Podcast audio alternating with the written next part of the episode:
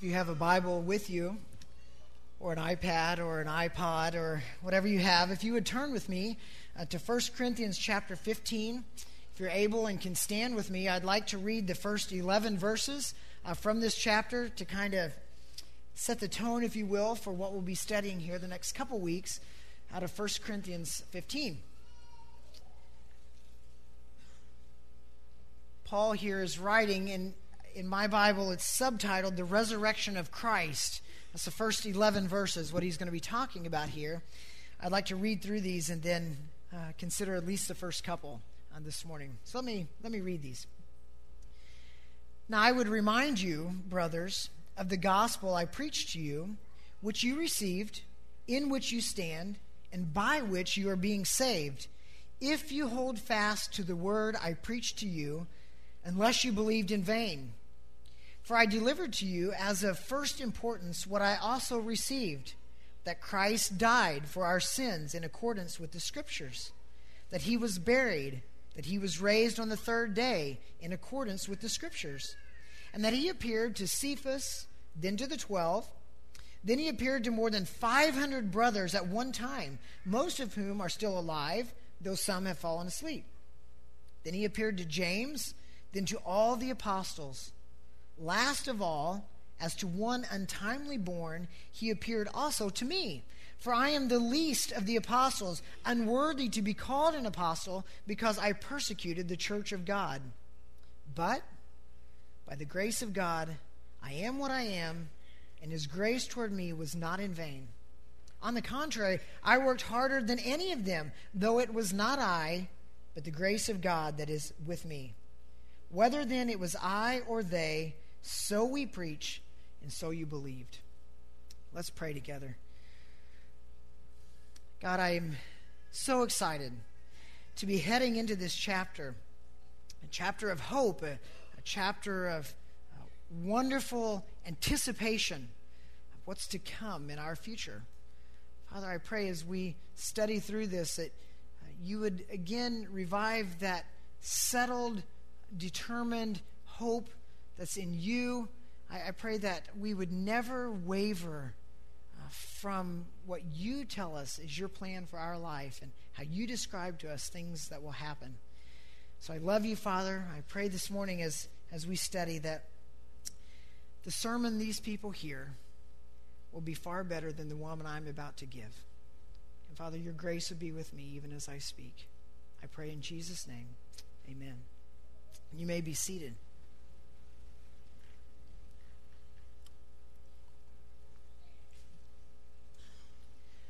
We find ourselves this morning turning the page, if you will.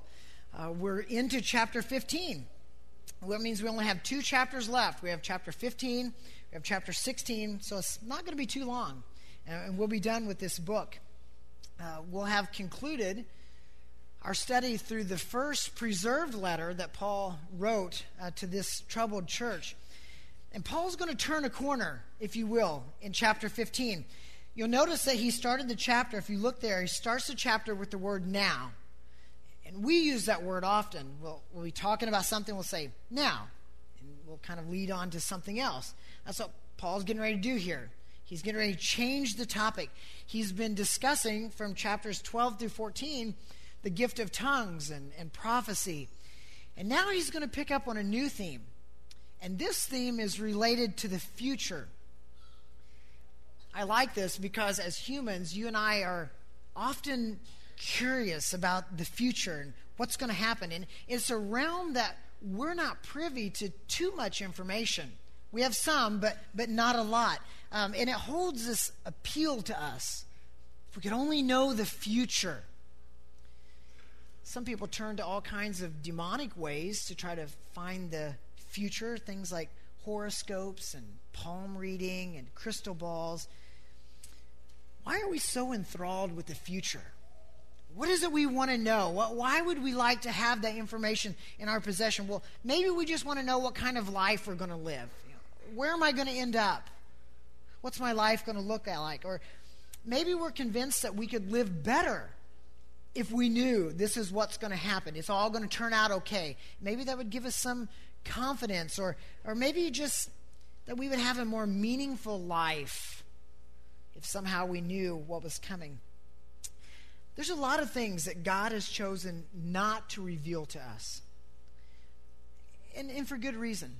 But in this chapter, God does give us something about our future. He talks to us about our future resurrection.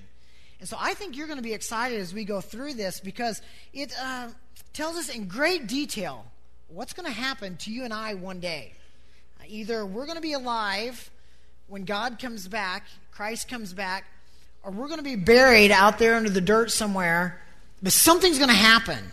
And we're going to be involved in it. And this chapter kind of shows us what that looks like. So I'm excited about it. We get to look into the future and see what's going to happen uh, to us. And I would point out to you that because we can look into the future, because we have this chapter, it actually does affect the way you and I live today.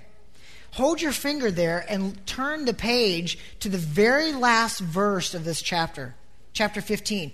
58. There's a lot of verses in this chapter. Last verse.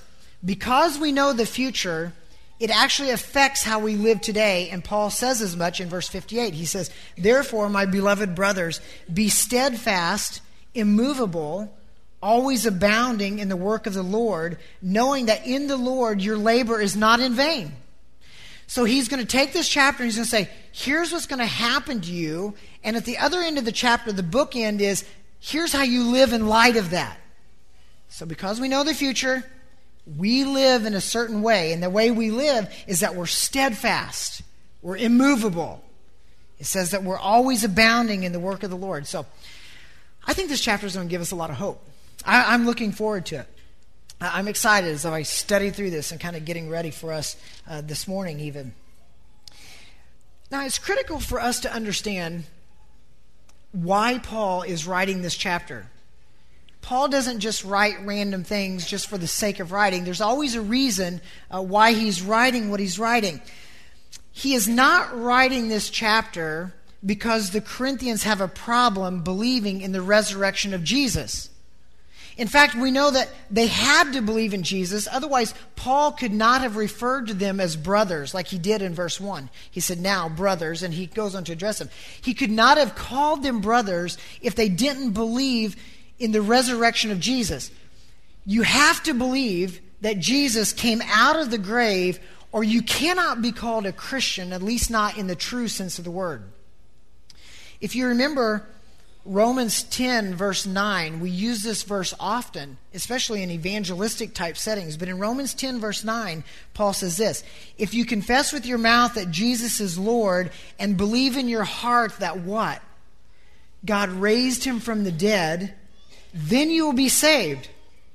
So, one of the crucial pieces of being saved, of being a Christian, is believing that God raised Jesus from the dead, that Jesus really did come out of the grave. It's a fundamental belief of the Christian faith. The whole system of Christianity hinges, if you will, on this idea of the resurrection of Jesus. If there was no resurrection, then there's no life giving power. If there's no resurrection, then there's no power in the gospel to change a man's life.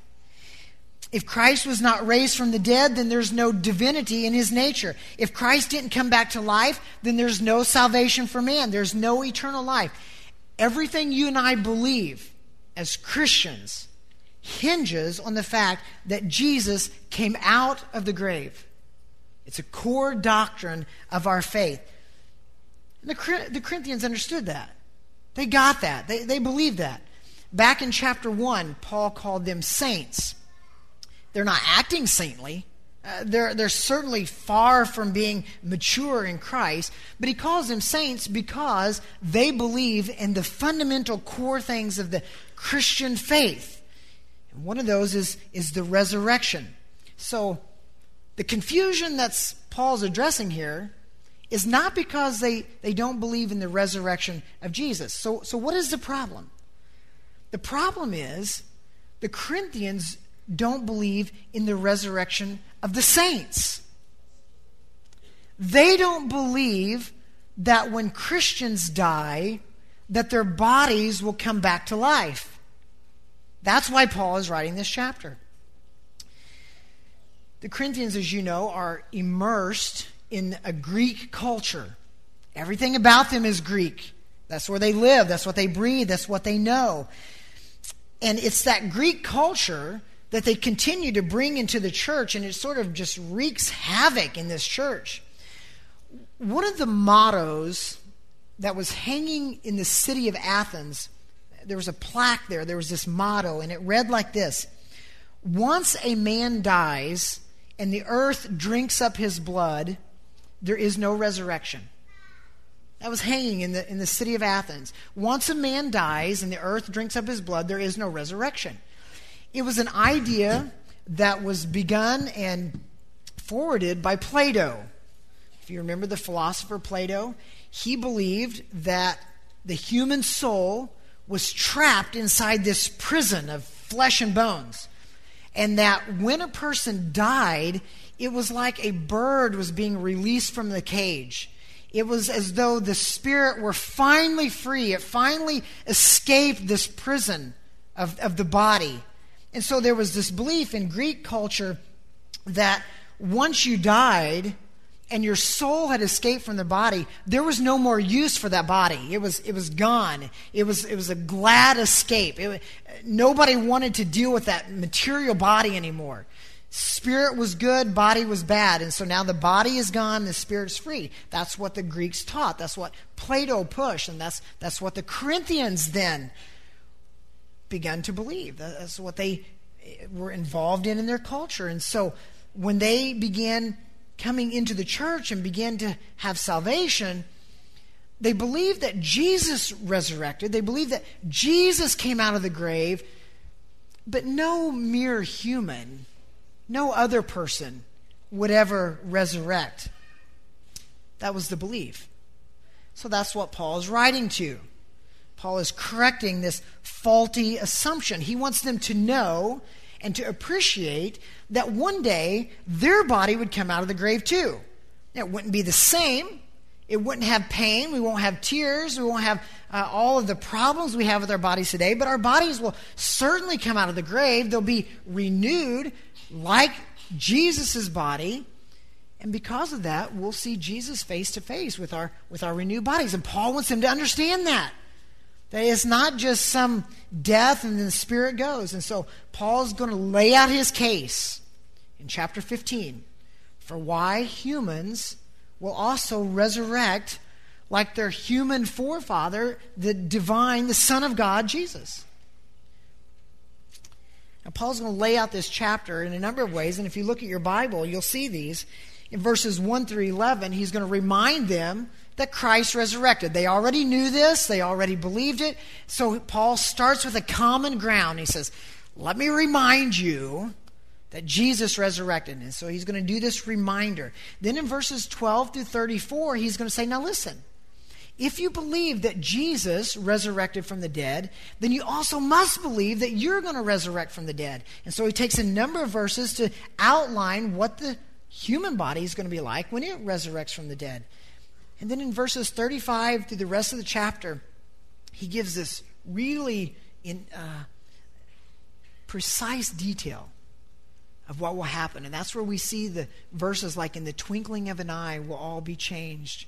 Uh, that's where death has no more sting. Uh, we'll, we'll, find all those things at the end of this chapter. So you'll see that as we flow through, the, flow through this chapter.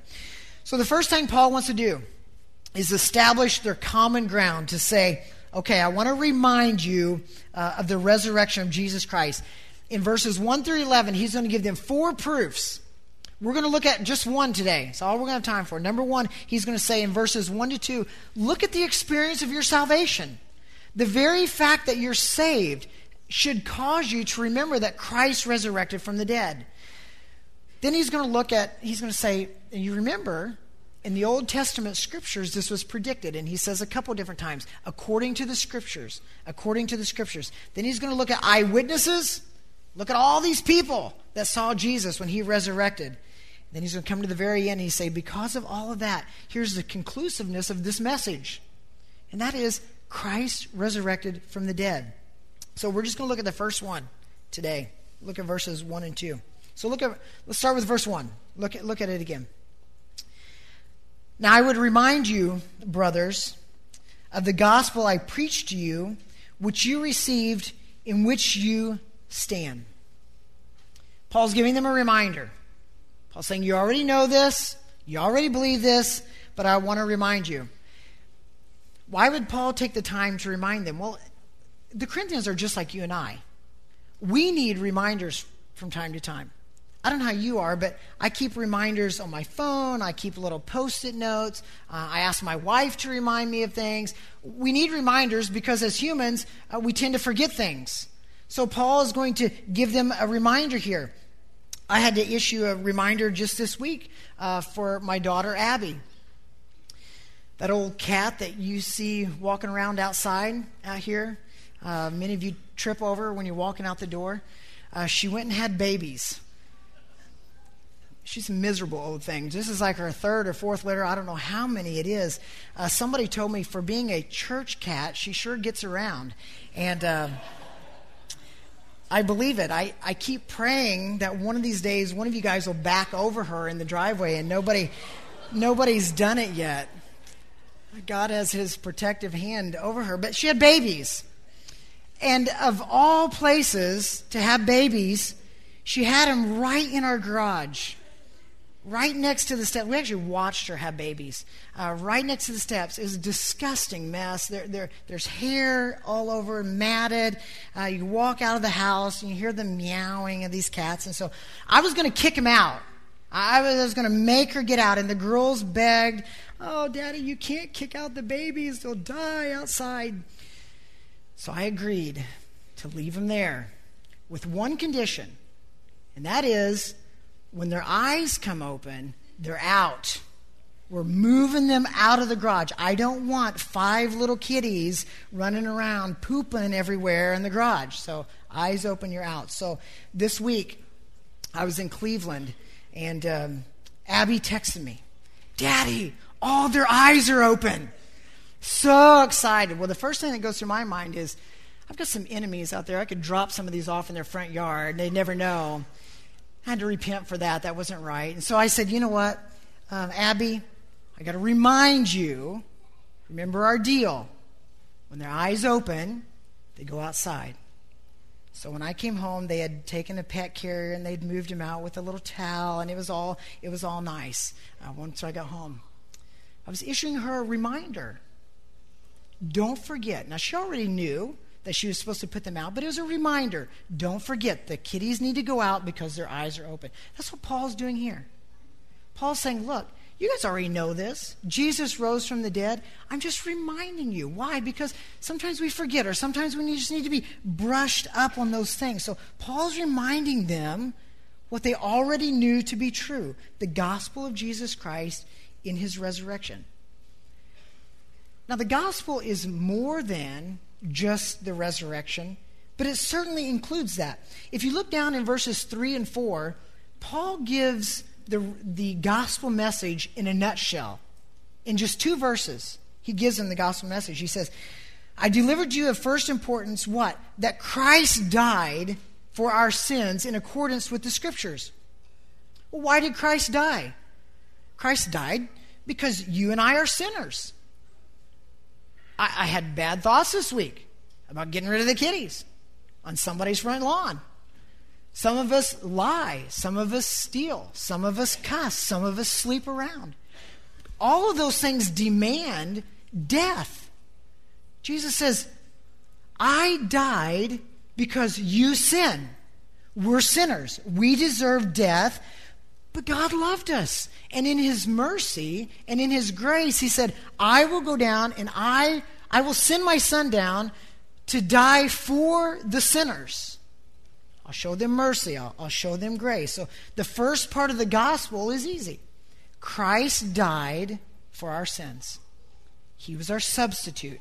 We call that substitutionary atonement. He stood in our place and atoned for our sins, or made peace with God, satisfied the wrath of God for our sins. And look what else it says in verse 4. It says he was he died for sins, and it says, and then he was buried. Jesus really died. It wasn't a hoax, it wasn't a magician's trick, it wasn't some illusion. Jesus really died, and they really put him in a tomb. And here's the kicker the rest of the verse, verse 4. He was raised on the third day. Three days later, he came alive. Our leader, Jesus Christ, is alive. He's in heaven, seated at the right hand of the throne. That makes Christianity different from every other world religion because we are the only religion that serves a living leader. It's interesting if you look at the followers of Buddha, one of their followers wrote this When Buddha died, it was with that utter passing away in which nothing whatever remains. Buddha died, and that was it. Asoka, one of the emperors of India after Buddha's death, distributed his ashes in minute proportions to 84,000 shrines all over the continent of India. And Buddhism is still a religion where people go to the shrine and they worship a dead leader. Muhammad, who we hear so much about today, died in Medina in, on June 8, 632 AD, at the age of 61, and his tomb is visited year after year by tens upon tens of thousands of Muslims. But what are they coming to his tomb for? They're coming to mourn his death. You and I serve a living Savior.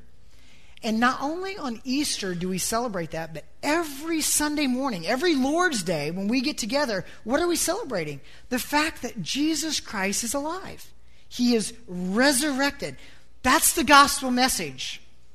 Jesus died for our sins because we're sinners. He was buried and he rose again. And if you and I will believe that, if we'll repent of our sins, then God promises, I will save you from my wrath. He places us in Christ, Paul says, and he, we're given his righteousness. So Paul's reminding them of this. This is the gospel. This is nothing new. This is something you've known, um, and you've heard it. Did the Corinthians believe it? Yes. Yes, they did. Go back to the chapter of 15. Look at verse 1. He says, I'm reminding you, brothers, of this gospel, and I just told it to you, that I preached to you, in which you received.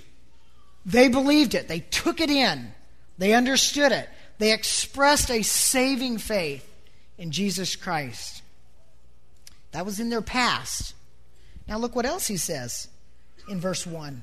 He says, You received it. And let me also remind you that it's the gospel in which you stand, Paul says. In the past, you received it, but in the present, you stand in it. Listen, folks, I, I, I need to probably insert this if, you, if I can here. The gospel message is not something that you and I hear back there somewhere in our past and that we believed, and now we just move on to other things. Paul says the gospel is that which you received, but it's in that which you stand the gospel message never goes away. The gospel message never becomes elementary. We only have a fuller understanding of the gospel as we grow in Jesus Christ. But it's the gospel that holds us. And it really is the gospel that should make us, when we get out of bed in the morning, to say, Wow, what a wonderful day to be alive. I praise you, God, because of your gospel. If you ever come to my house, um, in, in the main bathroom inside the house, right beside the mirror. First thing you see when you get up in the morning, there's a little thing that kind of for an encouragement. And the first one, first line on there says, Remember the gospel. Because when you and I remember the gospel, we'll recognize this. It doesn't matter what happens today, whatever comes, if my boss is a jerk, if my kids are a handful, if my spouse is being too mean to me, if my work day is just a bomb, it does not matter what happens to me today. Because I received the gospel and I stand in it, I stand forgiven in the eyes of Christ. That gives me great hope. That gives me reason to praise Him no matter what happens out around me. We sing this song here at Providence. It's an old familiar hymn, and there's a verse in the hymn, and it goes like this. You'll recognize it. It goes like this My sin, oh, the bliss of this glorious thought. My sin, not in part, but the whole, is nailed to the cross, and I bear it no more. Praise the Lord. Praise the Lord, O my soul. And the chorus goes on to say, It is well with my soul. When you and I think on the gospel and the fact that all of my sin has been solved at the cross of Jesus Christ, then there's no other response besides, Praise the Lord. Whatever comes today, praise the Lord. My sins are forgiven. It is well with my soul. So Paul's reminding them you received it, you stand in it, and there's something else. Look at verse 2. He says, and by which you are being saved. That, that indicates a progression, a continual process. You're being saved if you hold fast to the word I preached to you, unless you believed in vain. There's a progression, no doubt. We receive the gospel, we stand in the gospel, and it's that same gospel that's teaching us. We're, we're maturing inside of that gospel, and we're, we're growing.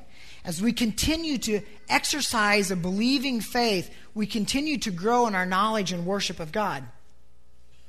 You'll see something there in that verse. Look, look at this. There, there's a condition there. You see it? There's a little word there. It's the word if. See that condition? Paul says, in which you're being saved if you hold fast to the word I preached to you. And why does Paul throw that in there? Why, why would Paul say that? Well, it's critical for you to understand something. Paul is saying this True believers are those who persevere in the faith. They're those who don't give up. They're those who don't abandon the faith. You will continue, Paul says, in your being saved if you hold fast, if you persevere, if you don't apostatize and just walk away from the faith. People will say frequently to me, You know, I, I knew this guy over here, and he made a profession of faith and, and he claimed to believe and he, he really was doing well. And then after a while it just kind of looked like he just he just sort of fell away. I i don't know what happened. Uh, did he lose it? What, what's going on with him?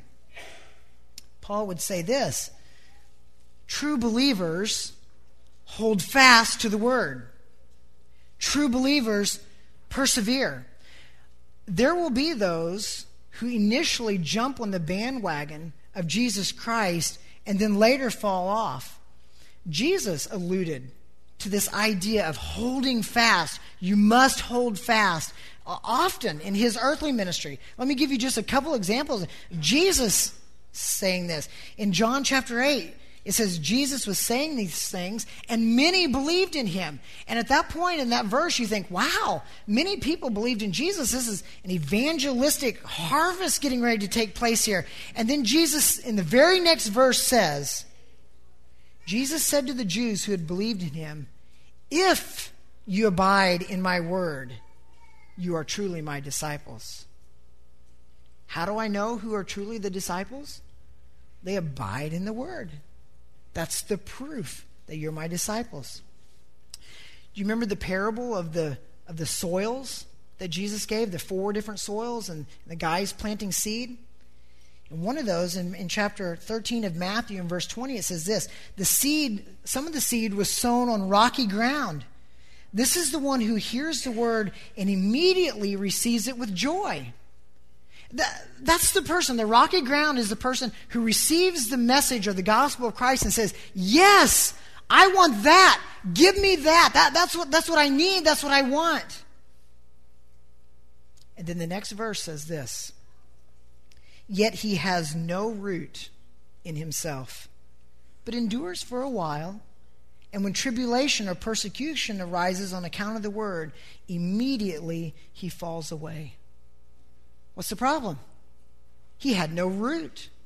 There was no genuine saving faith there. He was all excited. He jumped on the bandwagon. But when the tough times came, he didn't hold fast. He abandoned, he, he fell off. He never really embraced Jesus Christ. In John chapter 6, there were disciples who believed for a while, superficially. Uh, and when things weren't going their way, it says this his disciples turned back and no longer walked with him. The sign of authentic faith is holding fast, it's abiding. In 1 John 2, it says this They went out from us, but they were not of us. For if they had been of us, they would have continued with us. But they went out, that it might be plain that they are not of us. When someone abandons the faith, when someone walks away from the, from the faith, John says it makes it plain that they were never of us. In 2 John chapter 9, John says it again. He says, Everyone who goes on ahead and does not abide in the teaching of Christ does not have God. There has to be this abiding, there has to be this holding fast. You and I use this terminology, and, we say it like this the proof is in the pudding, right? Just watch. The proof is in the pudding. Is this person genuinely saved? Well, if he is, he'll persevere. He will hold fast to the gospel of the truth. Do you remember Romans 10 9? Talked about just a second ago? We quoted it earlier. What is the first part of that verse? Listen again. If you confess with your mouth that Jesus is what? Let me say it again. If you confess with your mouth that Jesus is Lord, what does that mean? Lord means that he has authority, that he's the master, that he rules your life. And if He is Lord, if you confess with your mouth that He is Lord, then our only role is what? Obedience. Obedience. And so that holding fast to the gospel says, I confess you as Lord, and I trust you, and I will walk in your ways. Paul's reminding them here because he knows that there are some Look at the end of the verse. Who have believed in vain. There are some who have believed in vain. Friends, let me tell you that there is a sad reality that you and I live in even today. Not unlike the Corinthians, even today. We call it easy believism.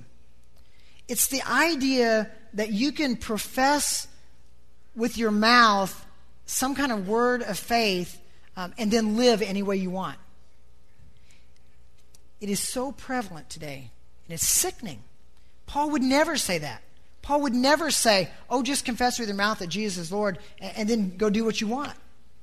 That's what we call easy believism. Uh, every church struggles with this. Providence is no exception.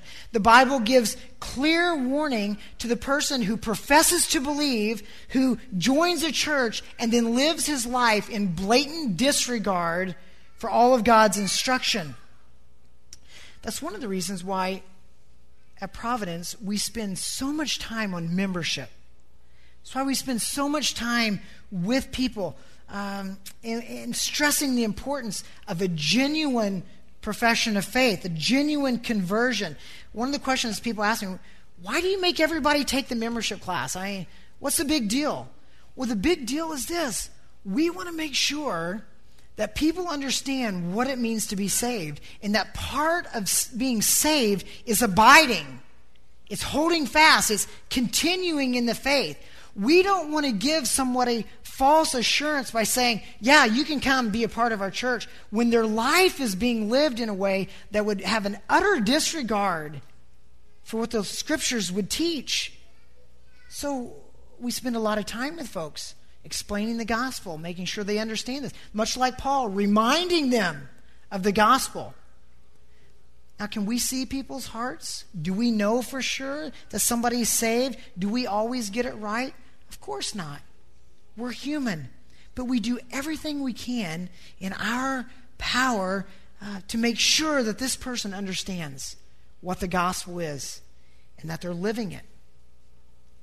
And sadly, I'm sure you know folks, just like I do, that have said, Oh, yeah, I'm a Christian. I'm a Christian.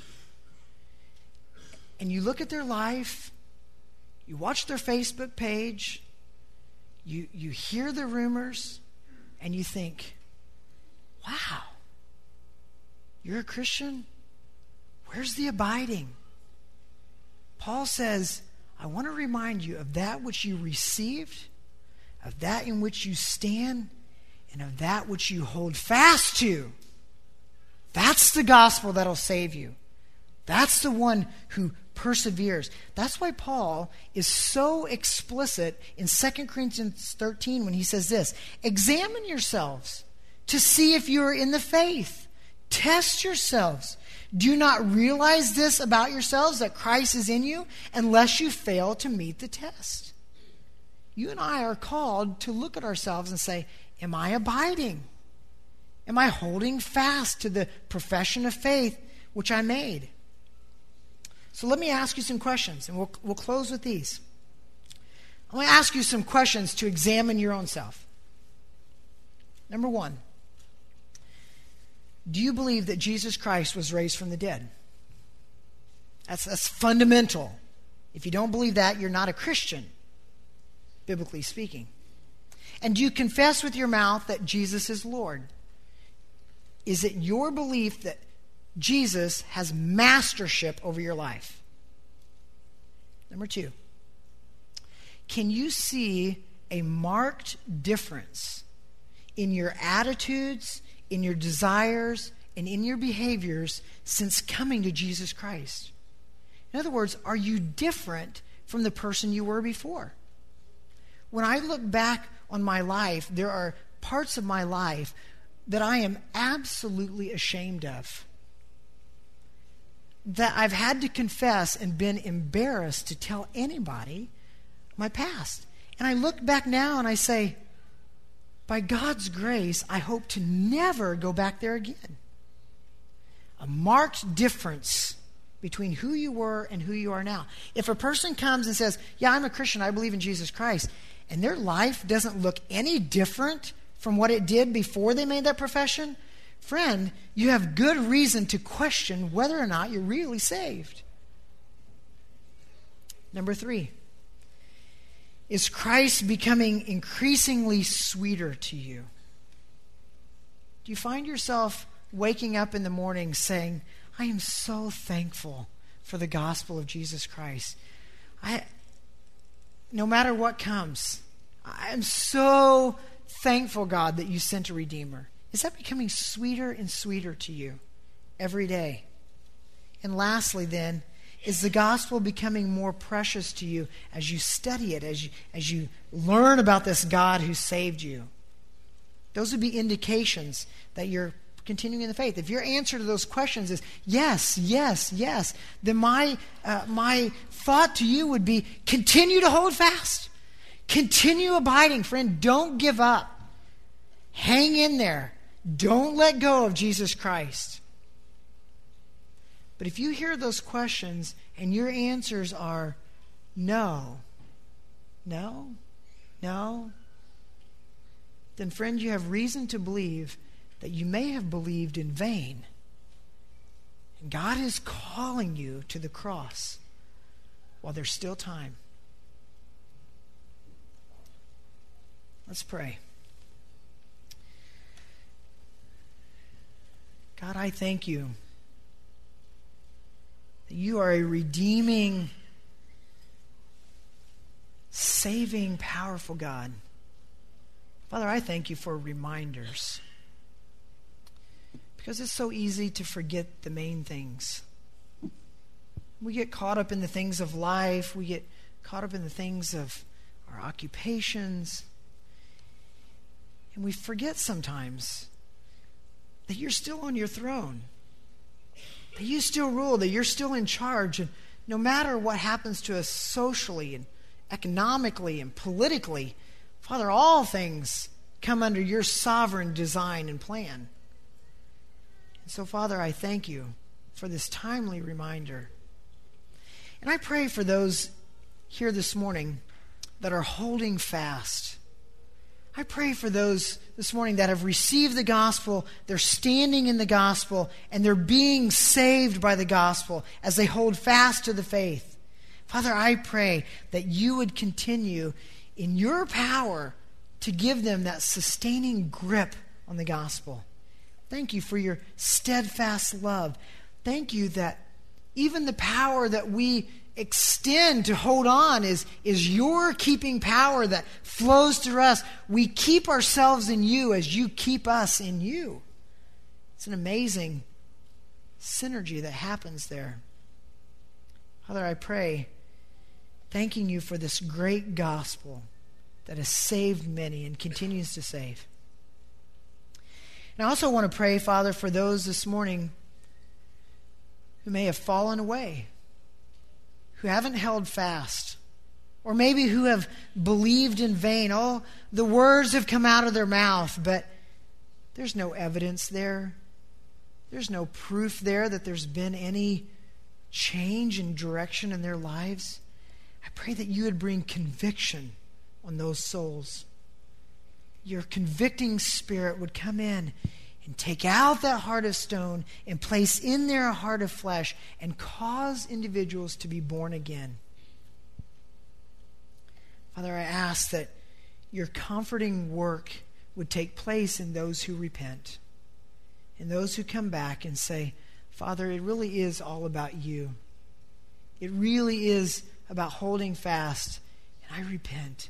And Father, when they say those words, that you would comfort, me included, when I, when I forget, that you would just comfort us when we repent and we come back to you.